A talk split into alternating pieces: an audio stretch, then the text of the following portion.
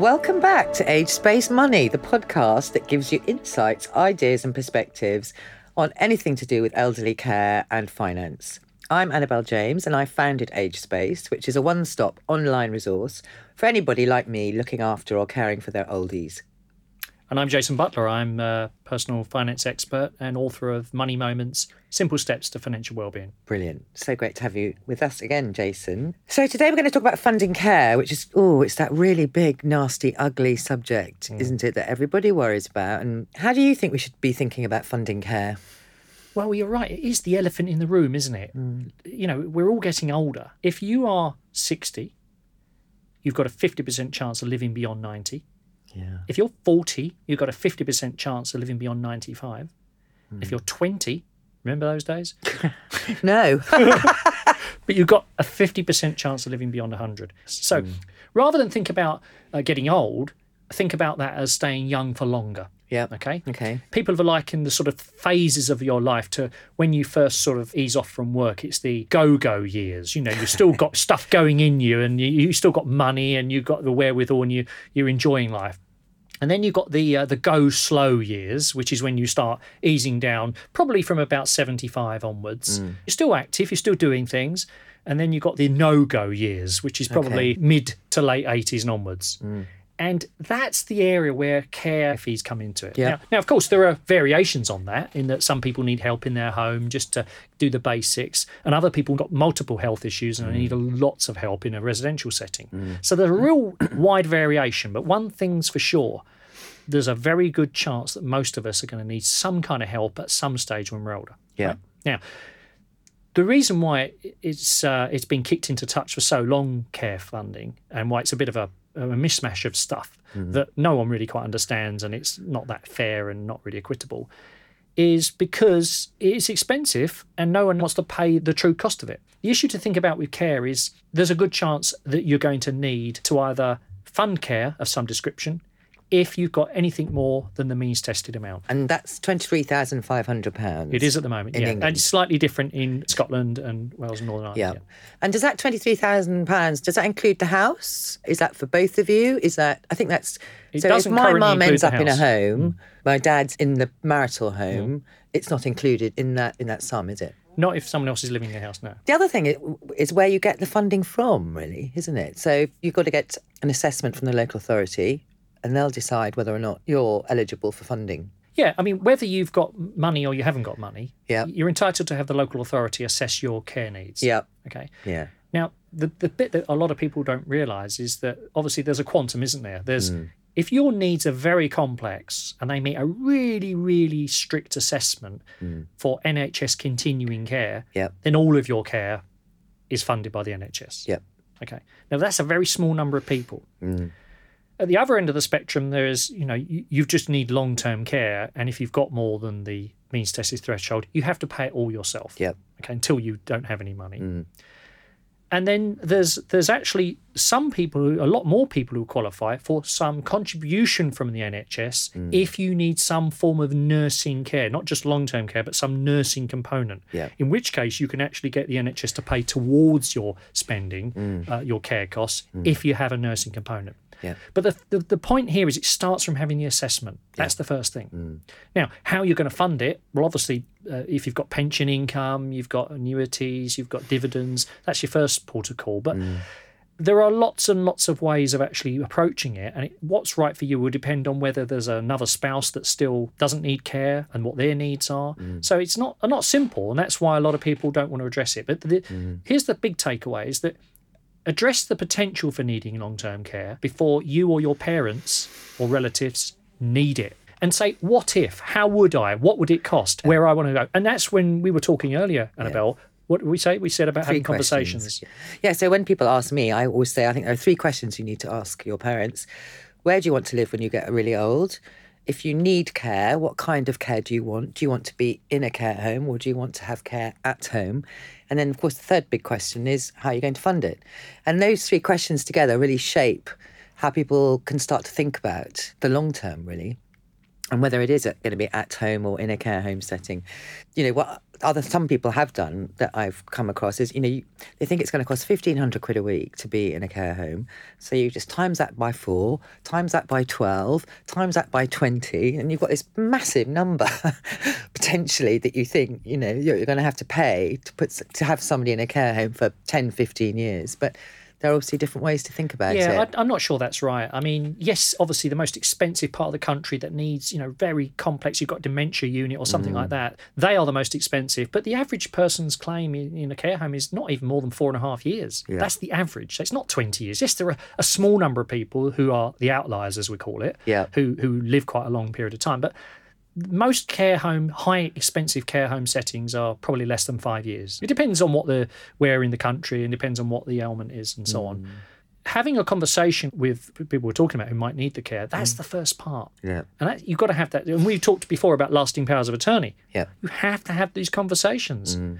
And thinking about where you would take the money. I mean, this is where a good independent financial advisor or a financial planner, you know, on a fixed fee basis, and we'll come back to choosing advice in a minute, Yeah. they can really be worth their weight in gold because they can help model scenarios for you and work out Mm. kind of how things might need to change if this happens. Okay. And they can make sure that kind of you've got your what I call your what if scenario and your scenario planning so that, you know, if this happens, then we could do that. You don't have to have all the answers. No. You don't necessarily need to have all the But money. you just need to have some sense of Yeah. where you want to be. Yeah. So, in terms of that planning, can you maybe explain a little bit more about what sort of different things you somebody might be able to advise you to do?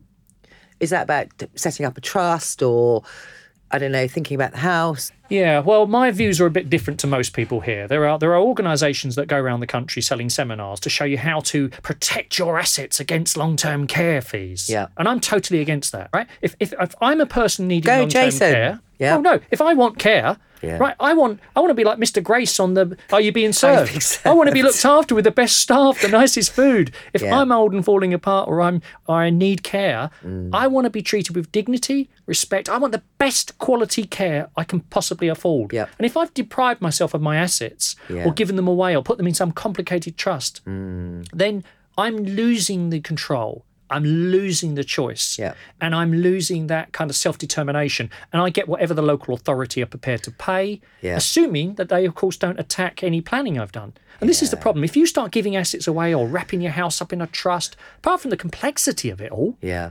right? The local authority can and increasingly will attack that as a what we call a deliberate deprivation of assets, Yeah. which means it can be added back in. And it's just not right. So here's the point. The first consideration should be working out where and how you might fund it from your Yeah. existing resources and your existing income and the kind of what if scenarios. As I say, in terms of estate planning, there's nothing wrong with while you're fit and well making small gifts to people or gifts out of income or uh, small amounts to different family members or loaning, even loaning money to family. Yeah. You can loan money. Okay, because that's not out of your estate and it can be repaid. So there's lots of things you can do to sort of um, help the family, but the first person you've got to help is yourself if you are likely to need care. And Sure. there's a 50% chance you're going to live into your 90s. Okay. But other things you can do, I mean, if you do need care, whether that's in home or whatever, then you can actually buy an immediate care annuity. Now, whether these are good value or not depends on what they cost at the time. This is where you give a lump of money over to an insurance company and they pay a guaranteed amount until you die. Yeah. Now, if you've got health issues, say you've got multiple health issues, lots of people who need long term care have two or three or even four health issues, mm. they'll pay you more income or rather charge you less for the income than mm. someone who's fit as a fiddle. But they've lost their mental capacity. So that person's going to have to you know, pay more or get less income. Now, a care annuity, all it does is enable you to move the risk of someone living more than four or five years, which is the typical care fee, to the insurance company. Right. Okay. So if the history of your family is everyone lives forever, you know, to the hundred and whatever, then um, you want to be like Henry Catchpole. Mm. He took an annuity out. He was a First World War veteran. He took an annuity out when he was 65 and he lived to 114. Brilliant. And the insurance company changed five times in that time and they never made any money on him. So annuities are great value if you live too long, poor Okay. value if you die tomorrow. Yep. So the question for some families is should we buy some insurance to provide an immediate lifetime income to meet some of the fees Yep. so that we can so hopefully hedge our, our bets and it's very rare that you would buy an annuity to meet all of the care fees because no one knows how long they're going to live but you might take the view that mum and dad have got a very large portfolio the mm. dividends and, and the rental income from their house is enough Yeah. in which case you know you're just giving away the inflows that are coming into the family for the care fees and the capital hopefully will still be intact People don't get annuities anymore. Is that all to do with final salary pensions or that everything's changed with annuities, hasn't it? Well, you're talking here about pension annuities. You're talking Okay. about taking a pension pot and Yep. buying a guaranteed income. Okay. They still exist. Yep. And in fact, converting your pension into a lifetime income, whether that's for if you've got good health, you'll get a certain level of income. If you've got poor health, you'll get even higher level of income. That decision on how you take your pension benefits, and including if you've got a defined benefit pension, like the BBC have got the NHS, firefighters, etc. That's a, another decision as to whether you should give those benefits up in lieu in lieu of a big lump sum. There, that's all interlinked with your care needs in later Yeah. life. And here's the thing: if you're going to need care and you're going to live a long time, you mm. probably want a defined benefit pension. You probably want what we called an impaired life pension annuity from your pension pot. Okay. And if you're relying on investments, you might actually find out that the investments get dissipated and you run out of money. So there's there's three issues there, isn't there? There's getting the discussion about Yep. care fees and what your preferences are and putting your own interests first before the rest of the family. Yep. There's thinking very carefully um, about your pension assets that we just said, whether you've got money purchase pensions or defined benefits pensions, mm. and thinking about what, if any, use of an immediate care fees annuity, where we get a guaranteed income for the rest of our life for giving up some cash, and or how that fits into the rest of our assets. And as I said, a good fee-based independent financial advisor who specialises in later life planning. So that's uh, SOLLA, isn't SOLLA, it? You're- yes. they- and A they're SOLLA- registered. yes, a SOLLA SOLLA. accredited independent and that's financial advisor. Society of Later Life Advisors. Yes, yes. Now they are worth their weight in gold, Yeah. but they're not necessary. They tend to come into their own when you're actually at the point of needing care. Okay. But I still really, really strongly recommend that you you deal with this and at least approach it as part of your comprehensive planning Yeah. before you need care. Perfect. Make sense? yeah. No, I think uh, right. That's it. I am. I'm off to do some care fee planning. Good stuff. Thank you very much. And that was Age Space Money. If you've enjoyed this episode and it's been useful, please do rate and review us so more people can find us. You can listen and subscribe to Age Space Money on iTunes or wherever you get your podcasts by clicking on the subscribe button. And you can find lots more information about some of the issues we've talked about and all the things we do at agespace.org. Do join our forums or suggest ideas for topics to discuss via info at agespace.org. And there are more editions of the Age Space Money podcast about equity release, legal powers of attorney, making wills, and getting yourself financially organised. Thank you so much for listening. Hope you can tune in next time.